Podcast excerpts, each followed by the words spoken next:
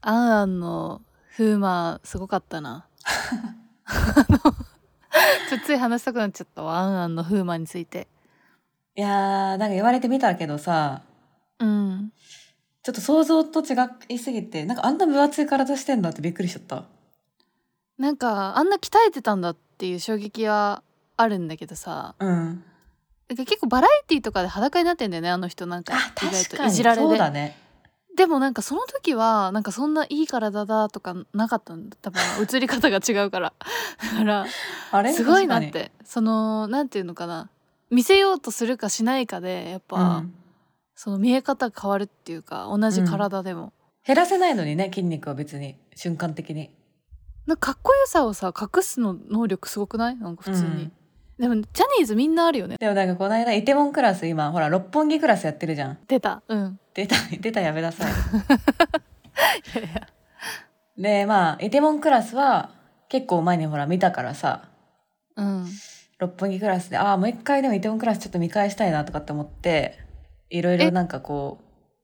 六本木クラスがやってんのに六本木クラスを見ずにイテウォンクラス見返してん のあなたいやいやなんか六本木クラスのなんかたまにつけるとなんかよく六本木クラスやってんのねなぜか。それね じゃあ見てやってよかわいそういにやなんかなん となくなんかそう凝視する感じもう内容しちゃってるしね。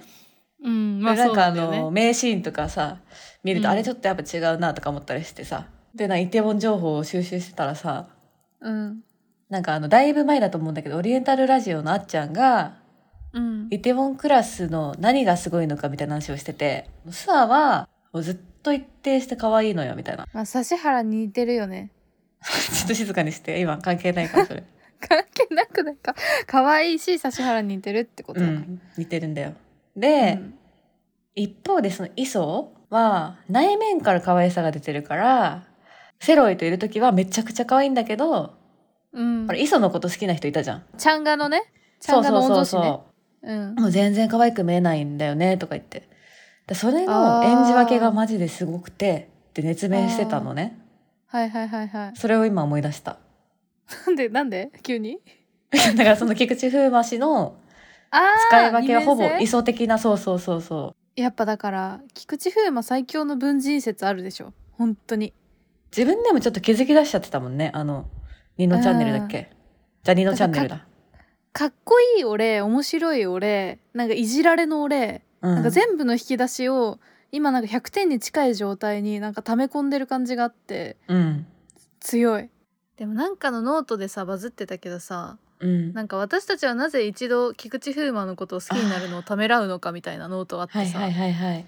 あれはなんかなんでだかわかんないけど確かにそうなんだよなって思ったなんか最初別にいや別に好きじゃないなみたいなさ時期を経てうん、みんななんか好きになっていくっていう 謎の、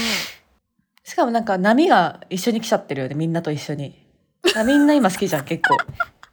やでもそれはジャニノのおかげだと思うけどねそっかジャニー正ズ直がでかいのかジャニノでかいでしょやっぱ確実にこれはもう30近いっていうのがすごいわかるわこういうそうなの30近いいとこういう思考になるのわかんないなんかちょっとおばさん感ないなんかでもこのめでてる感じ自分より若いものをさ確かになんか可愛いって感情で結構ね追いかけちゃう感じだからうねん風磨だって年下だからね全然全然ではないかちょっと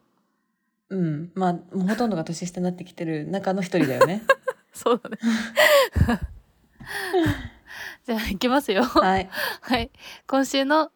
ゆと糸たわゆとたわゆとたわゆとたわゆとたわゆとたわゆとたわゆとたわゆとたわ間違えたはい改めましてかりんですほのかですいやなんかこの間お盆休みだったじゃないうんでなんか弟が彼女と旅行行くとか言って順調ですね彼女と馬に彼女がめちゃくちゃ乗りたいって前から言っててわかるわ憧れあるわかるなんか乗馬をずっとしたいって言ってたからうんこの機会に乗馬しに行ったのよみたいなこと言っててめちゃくちゃおしゃれなところで乗馬してたのって2人でおしゃれな乗馬の場所なんてあんだめちゃくちゃおしゃれなところで乗馬してて大体臭いけどね乗馬とかのとこってね まあ匂いはねちょっとわかんない写真を通じてはでもなんかすごいいい雰囲気だったよとか言っててうんえ、なんかどこを乗馬しに行ったのみたいな、その綺麗なとこって。って言ったら、さえこの最高農園に行ったらしいみたいな。農園農場最高の農場って バズワードやばすぎないそんな、さえ、え、さえこの農場ってあのみたいな。ダルビッシュ氏と結婚してたさえこって聞いたあのら、ねうんあ、そうそうそう、みたいな。え最高が農場を持ってるってこといやなんか小耳に挟んだことあるんだけど何年か前にニュースとかでなんか見たことある気がするんだけどサエコがなんかね農場をねうん経営してんのよ確かええ自分でうんすごくねサエコ牧場だ、手広くね やば栃木だっなんかた栃木だあのーブランドや立ち上げるとかあるじゃんアパレルブランドとか、とかじゃなくて農場を経営してるってやばくないやばいでしょそうだから服のアパレルとかだったら確かになんか延長線上にあるの分かるんだけど、うんまあ本当申し訳ないけどやっぱサエコっていうとダルビッシュ氏となんかこうそうださねもう私たちがこううん多感な時期あっにたっていう結婚してさ多感な時期にうん別れてさっていうイメージがあるから、まあ結構遊んでる感じのイメージ強いよやっぱ最高に関してはなんていうドのなラんゴンか派手な桜イのギメャージルあそうドラゴン桜のギャルのイメージもそう強いし、強いあのナナの映画のあすごい嫌な女の子のうん 役のイメージ、役あだけ似の合イうメだージよも似合うだよああそいううのが強いしっていう感じだったんだけどそれ聞いてうんいやなんかちょっと正直詳しくは知らんけどうんやっぱ最後すごいんだなって思っちゃった一瞬で思わされちゃったの。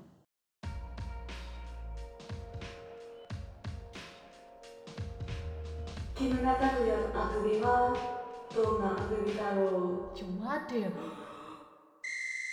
ゆとかわ這い上がってくる人っているよね本当にしたたかにそうな負けないふ人わっってているの。あれいもうもういたえまたいたみたいな さなんか再びみたいなさ強っていういやそれで言うとだって峯岸さんなんかさ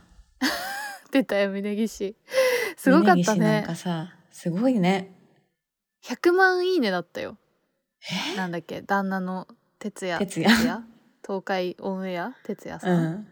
めっちゃいいなって思ったんだけどさ、うんそのツイッターでその哲也東海オンエアうん哲也さん、ちょっとわかんないけど哲也さんのうんアカウントに行くじゃん行くと、うんで「いいね欄」を見てほしいんだけどうん峯岸しかいないのやばいよえどういうこといいね欄にだから峯岸が写ってる投稿だけいいねしてんの最近ずっ とあの付き合ってることが発覚してからずっとそうななのんちゅういい男なん東海オンエアについての本当だツイートなんて一個もいいねしてないんだから峯岸についての投稿しかいいねしないの本当だ奥さんしか出てこないんだからいいね欄に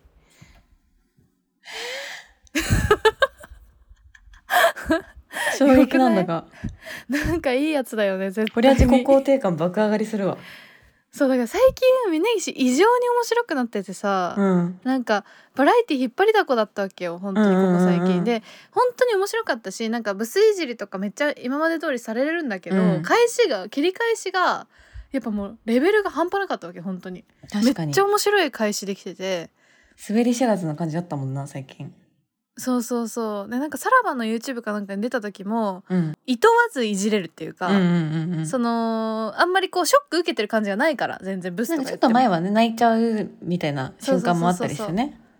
あったんだけど、うん最近はなんか「ブスはいブスでさーい」みたいなぐらいのなんかノリになってるちょかうどら、なんでよみたいなね感じだそもうんそねうそうそうめっちゃいじりやすくなってて「いや、うんお前マジいじりやすいわ」みたいな空気だったわけよ。うんでそれも全てやっぱこの何哲也達也た徹やな哲也哲也がやっぱ多分峯岸の自己肯定感爆上げさせてだって毎朝起きるのが楽しいって書いてるんだよこの あのさ峯岸の結婚報告の文章 10回ぐらい読んじゃったやばいよねうん、朝起きるのが楽しい恋愛なんてあんのすごくなやいばくねあえ私誰と付き合っても朝は辛いんだけど起きんの いや みんなそうよほぼねだからそんな毎日がさ新しい日を迎えるのがさ、楽しいと思えるさ、うん恋愛なわけよで峯岸ももともとはちょっと危うい感じもあったんだよねきっと確かにちょっとメンタル危なげな雰囲気あったちょもっんねと危うげなじ感じもあったけど、そんな私を強くしたのは哲也だったんだね哲也ゆとりっ子たちのたわごとっていう番組を聞き始めてみたのそうなんだどんな番組なのとっても面白いのよへえ羨ましいな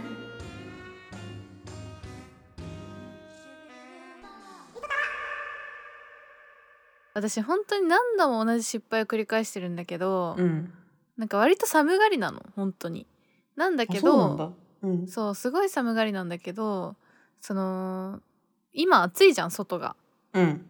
でだからその入り場が暑いかどうかでそのその日の格好を決めちゃうっていうかうんその絶対にその行く先でなんかこう店に入ったら寒くなるって分かってるのにうん羽織を持っていけないのねそのあーそれでこう、まあ後悔るするわけそれで羽織がないことに、それでうんうん店の中が寒くて、っていうのを毎日繰り返してんだけど タイムループみたいなでもみんな羽織を持ってんのやっぱちゃんとそういう人はさあであ羽織持ってるわってなるわけそのうん店に行って友達とかと入ったりして、本当に尊敬してるそれを心からあちゃんと持ってきてるっていうこあ 最高じゃねと だって全然違う話になっちゃったらこれえでもわかるよカーディガンをさうん持っていけるってやっぱ人として進化してるよねなんかいやほんそうなのよ本当予に測してだって今全然来たくないんだよそうなのなのに持っていけるって人としての進化だよね 経営者としての才能があるって感じがするそうだねなんなか未来予測ができてるってことはもう自分の1年間の計画とか立てるのもうまいんだろうねだってそういうちあっちそうゃいそう計そう画から立つんだからさそうそう本当にそうなのだからうんすごいなって思うあとなんか前ほのちゃんに言ったかもしれないんだけど、うんそのコットンの西村さんのあのツイッターが本当に役立つのねであまあ西コットン西村さんは衣装予報っていうツイお笑ッいタ芸人ーのを、ね、んそうやってて、まあ、真夏と真冬はもう明らかにあの T シャツ半ズボンとかさで衣装がわかるから言わないんだけど、それ以外の微妙な季節になると活躍するわけその今日はそあーの昼間ちょっと脱ぎ着できるカーディガンを持っていくといいでしょうとか、うんなんか寒がりの人はこういう格好で暑がりの人はこういう格好で、うん折りたたみ傘を忘れずにとか書い書いてくれてんだけど、うん本当にあれが役立つわけだから私には予測ができないそのさ晴れとか雨とか言われてもうん分かんないわけ、それでどんな格好して外を出たらいいかいまだにね雨は30近くなってもさすがにわかるやろうんでも分かんなくないその寒い雨かさあそういなうんことかね暑い雨もあるそうそういうのとかも想像できないんだけどうんそれも全部見越して西村さんツイッターには書いてあるわけ全てがどういう格好をしていったらいいかで最後に「あー僕を信じてください」って書いてあるんだけど。うんもう信じるよねそれはもうだって外れてたことがないもんですごいなって思う人は西村さんねじゃ 決められた定められた なんか定めらあれすてごいなって思う人今決めたいっていう思いで始めちゃったからこ れもともとは本当はねあともう一個見つかったわ、うんすごいなって思う人あのずっと同じなんかスタイルでインスタ投稿し続けてる人すごくないあのさすごいなんかさね変化が見えない人ねそうだから加工とかをうん統一してて、自分なりに、なんかこうちょっとさ小さく写真を載せるみたいなとかあんじゃ ん。あのなんか、うんその独自のその手法インスタに載せるうん独自の手法をずっと統一したままいまだに上げ続けてる人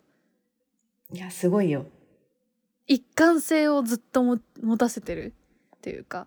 なんか自分なりのファッションがそこで完成されてる人ねそうそうそうそうインスタってめっちゃ分かっちゃうもんねそのぐちゃぐちゃなのがそうそうそうそうすごい分かっちゃうから逆にもうどうでもいいかなってなっちゃうけどそうそうそうそうその秩序をね自分なりの世ね界をす作ごっていんだルールを持ってねそう秩序を作り出してるっていうのがしかもなんかそれがなんだろう、まあ、何万人フォロワーみたいなインスタグラマーとかだったらまだわかるの、うんじゃなくて鍵付きのなんか200人フォロワーみたいなうん友達とかがそれをやってると本当に秩序を持った人なんだなって思って感心す 思っるた人って何いやなんか私はなんかやっぱ無秩序になっちゃうつついね、うんうんうんでそれをなんかこう誰が見てるでもないけど秩序を持って投稿するのは本当すごいなみたいなああでそういう人はやっぱ多分仕事でもそういうことをやってるんだろうねだからもうスプレッドシートとかもめっちゃ綺麗に管理してるしあれだねパソコンのホルダー分けとかもめっちゃい綺や麗なもうんめだろっうちゃね綺麗なんだよ多分だってえそうだよ、ね、秩序保てるんだもん見てないところでホルダー分けほんと綺麗にするのほんとすごいわファイルのタイトルとかを、を、なんかこう01とか00とかはいはいはいはい02とかにしてすごい完璧に順番を揃えるのとかできる人も本当にすごいと思ういやしかもでもさそれもやっぱ予測と近くてさ絶対そうやった方が楽なんだけど、そうなのそのなぜ一かでき瞬ないのって面倒いうくさ方さがな問のよ題、うん、なぜかできない方が困ってるっていう感じだけどねどっちかってい うとなんかずっとなんだろうだらしないって話してるのかこれ あれまあでもツイッターでもねなんかいるかも芸人さんとかで例えば小梅太夫とかなんか 秩序なのじゃあかあれジョイマンネタ高木とかうんはやっぱネタツイを一生し続けてるじゃんそのなんかまあ確かに自分の中のルールがあるんだろうなそうそうそれもすごいなって思うねすごいって思いがちになっちゃってるからだって耐えらんなくなんないどうでもいいツイートしたくなんないなんかあのネタツイ以外のまあ確かにねでもそこはそこしにかもなんかキャラ的に言うと徹してんのよどうでもいいことを言いそうなのに言いそうなのにそこ実はめはっちゃ秩序ってるっていう秩序ってんのよそう なんか逆なんだよな自分多分ほのちゃんもそうだと思うんだけど さなんか秩序ってそうに最初一見見見えてそのうん初対面の時、うんあの 全然もうぐちゃぐちゃカオスっていうさ 中はっていうタイプじゃそうんそうなんだよね我々は だから悪いギャップがこう発生するんだけどぐっちゃぐちゃだから正直だからやっぱねなんか恋愛の時とかもそれがすごい怖くなっちゃうなんか秩序ってると思われて近づかれちゃうとうんなんか全然秩序秩序ってないっていうのをどこで出したらいいんだろうって思っちゃう確かにほのちゃんとか多分初対面でなんかそんなに見る目のない男の人とかだったら、うん、本当にしっかりしてて清楚な女の子みたいななんかこう、まあそんなになんか秩序ってないとは思ってないだろうね折りたたみ傘とかもちゃんと持ち歩けるとか思われてると思う よ多分ねうん、それでまあなんか「あれ?」ってデートしてみて財布出したらレシートぐちゃぐちゃに入ってたみたいな そういうとこからちょっとずつ気づかれるみたいな秩序がないのかもしれないこの子は。だから悩むよねそういう時にだから最初からうんそこをお見せしてった方がいいのか無秩序を公開してった方がいいのか、相手のことをさ自分がさいいかなって思ってたらさ、うん、秩だから序を無秩序の持ってるのよ部分最初はそうなんだよ無秩序な部分自然と隠しちゃうじゃんなんか隠せるの最初はすごいことにあ気づくと思うな私の場合は割とああそうわかんないかな最初はでも誰しも気づかないんじゃないでも私連絡が無秩序なんだよそのなんかあそれで気づかれる気がする誰誰に対しても連絡が無ム秩ラ序があるってだこかとらそうすっごいムラがあるからまあそれは気づくかもね連絡の場合 はそうそう全ての人にそうだから別になんうかんちょっといいなって思ってる人にもそれだから多分気づかれるあーでそこでちょっと、いや最初どうしても秩序っちゃうからなほのちゃんちゃんと即レスしそうだもんなうんいやむしろ即レスだってキモいかなって思ってあ相ー手そうだよね相手時間を置くのっていう時間の置き方に合わせて時間を置いて返信しそう3時間ごとちゃんとかにお互いに連絡をし合うっていうスタイルになっちゃうからねこの会話が本当無秩序だもんねひどいよねこれ聞いてたら全然大丈夫なんだと思うんだけうど、んやっぱ大抵の人は聞いてないから世間のうね、ん世間の大抵の人は聞いてないから、あ私たちが無秩序無秩序ってことがバレないからそう初対面のま人たとかに対してはうんまたちょっとこはあどうしようかなでもみたいなほんとほんとそうだだからあれなんだ糸田経由で知り合っては初めて会う人とかってさちょっと半笑いじゃないなんかみんな私たちに対してうそうその 聞いてくれてる人っていやなんかちょっと微笑ましいみたいな微笑みみたいなあ確かにのね向けてこない、なんか なんかなんか意味わかんないこと言ってもなんか優しく笑ってくれる人が多くてってさ聞いたことある人は ありが確かたいにってい別にうか爆笑とかではないんだけど微笑んでくれるじゃん微笑んでくれるねこの前の雑誌の取材の時もそうだあっためなっんちゃかみんな優しかったそうなんか本当意味わかんないことを発言しててもすごい微笑ましそうななんかそれで調子に乗ってめっちゃ意味わかんないこ意味わとかどんんどなん来くなっちるゃうっていう。そうなんだよそうなんでもなんか嬉し聞くていねてくれてるおかげでそうなんか相手も微笑んでくれるからなんかハードルが下がってることが分かってすごい安心するっていうのはあるよねあそういうメカニズムだったのか。そうだよだからだわすっごい心開いた気持ちになれんの 秩序無秩序の問題だったんだ。そうだ私たちがやっぱ秩序まとってるって思われがちだから最初から無秩序な人間だって分かってもらえてるとすごい楽なんだっていうことだわ